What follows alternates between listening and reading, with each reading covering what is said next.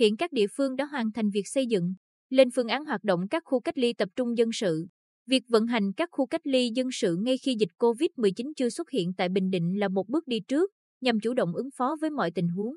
Theo kế hoạch của Ủy ban Nhân dân tỉnh, tất cả các khu cách ly tập trung dân sự ở mười một huyện, thị xã, thành phố đủ sức nhận năm nghìn sáu trăm người. Hiện tại, các khu cách ly ở các địa phương đã khởi động.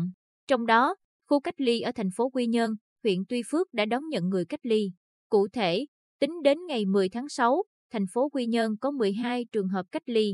Huyện Tuy Phước có ba mươi ba trường hợp, riêng bốn trường hợp ở thị xã An Nhơn.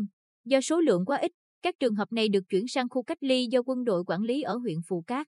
Theo chỉ đạo của tỉnh, địa điểm cách ly phải riêng biệt với khu dân cư, thuận tiện cho việc đi lại, vận chuyển. Bộ máy quản lý điều hành khu cách ly giao cho quân đội chủ trì. Cơ sở vật chất và trang thiết bị, kinh phí hoạt động do Ủy ban Nhân dân cấp huyện, thị xã, thành phố đảm bảo. Ban chỉ huy quân sự phối hợp với Ủy ban Nhân dân các huyện, thị xã, thành phố và đơn vị quản lý cơ sở được trưng dụng làm khu cách ly thực hiện thủ tục bàn giao, tiếp nhận và chuẩn bị các điều kiện cần thiết theo yêu cầu đối với khu cách ly tập trung theo quy định. Ngày mười tháng sáu, trong chuyến kiểm tra mức độ sẵn sàng của các khu cách ly tập trung dân sự, Phó Chủ tịch Ủy ban Nhân dân tỉnh Lâm Hải Giang nhiều lần lưu ý, phải đảm bảo điều kiện sinh hoạt thiết yếu, điện nước, khu vệ sinh, nhà tắm, nơi ăn ở, sinh hoạt cho người được cách ly và đặc biệt phải lưu ý quan tâm chăm sóc các cán bộ, nhân viên làm việc tại khu cách ly. Theo ông Lê Quang Hùng, Giám đốc Sở Y tế, hiện không có nhiều người cách ly nhưng phải chủ động thiết lập và khởi động vận hành khu cách ly tập trung để hiểu cách ly tập trung là như thế nào, quy trình vận hành cách ly ra sao để chủ động ứng phó khi có tình huống xảy ra. Hiện nay các địa phương đều thành lập khu cách ly, thành lập ban vận hành, mua sắm trang thiết bị, sửa chữa cơ sở vật chất, nhìn chung có thể tạm yên tâm. Trong các khu cách ly dân sự ở các địa phương, khu cách ly của huyện Tuy Phước được khởi động sớm, nhanh chóng. Ông Hồ Văn Thủy, Chỉ huy Phó Ban Chỉ huy Quân sự huyện Tuy Phước, cho biết ngay sau khi dịch bệnh bùng phát ở thành phố Hồ Chí Minh, được sự chỉ đạo của Ủy ban Nhân dân tỉnh, huyện thiết lập ngay khu cách ly tại trường trung học cơ sở thị trấn Tuy Phước. Chiều ba mươi tháng năm tiến hành thiết lập đến trưa ba mươi mốt tháng năm đã đón hai mươi chín người dân cách ly, hiện giờ có ba mươi ba người đang cách ly.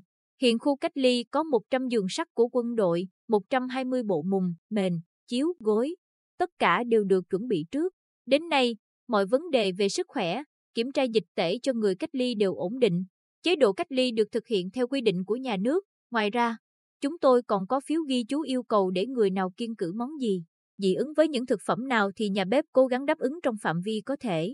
Thực tế cho thấy đến giờ người dân hợp tác rất tốt. Huyện Tuy Phước cũng đã lên phương án dự trù. Nếu phát sinh lên đến một trăm người cách ly, chúng tôi sẽ làm nhà tắm dã chiến vì điều kiện vệ sinh rất cần thiết và phải được ưu tiên. Khi khảo sát xây dựng thiết lập khu cách ly, chúng tôi cũng hết sức chú ý vấn đề này.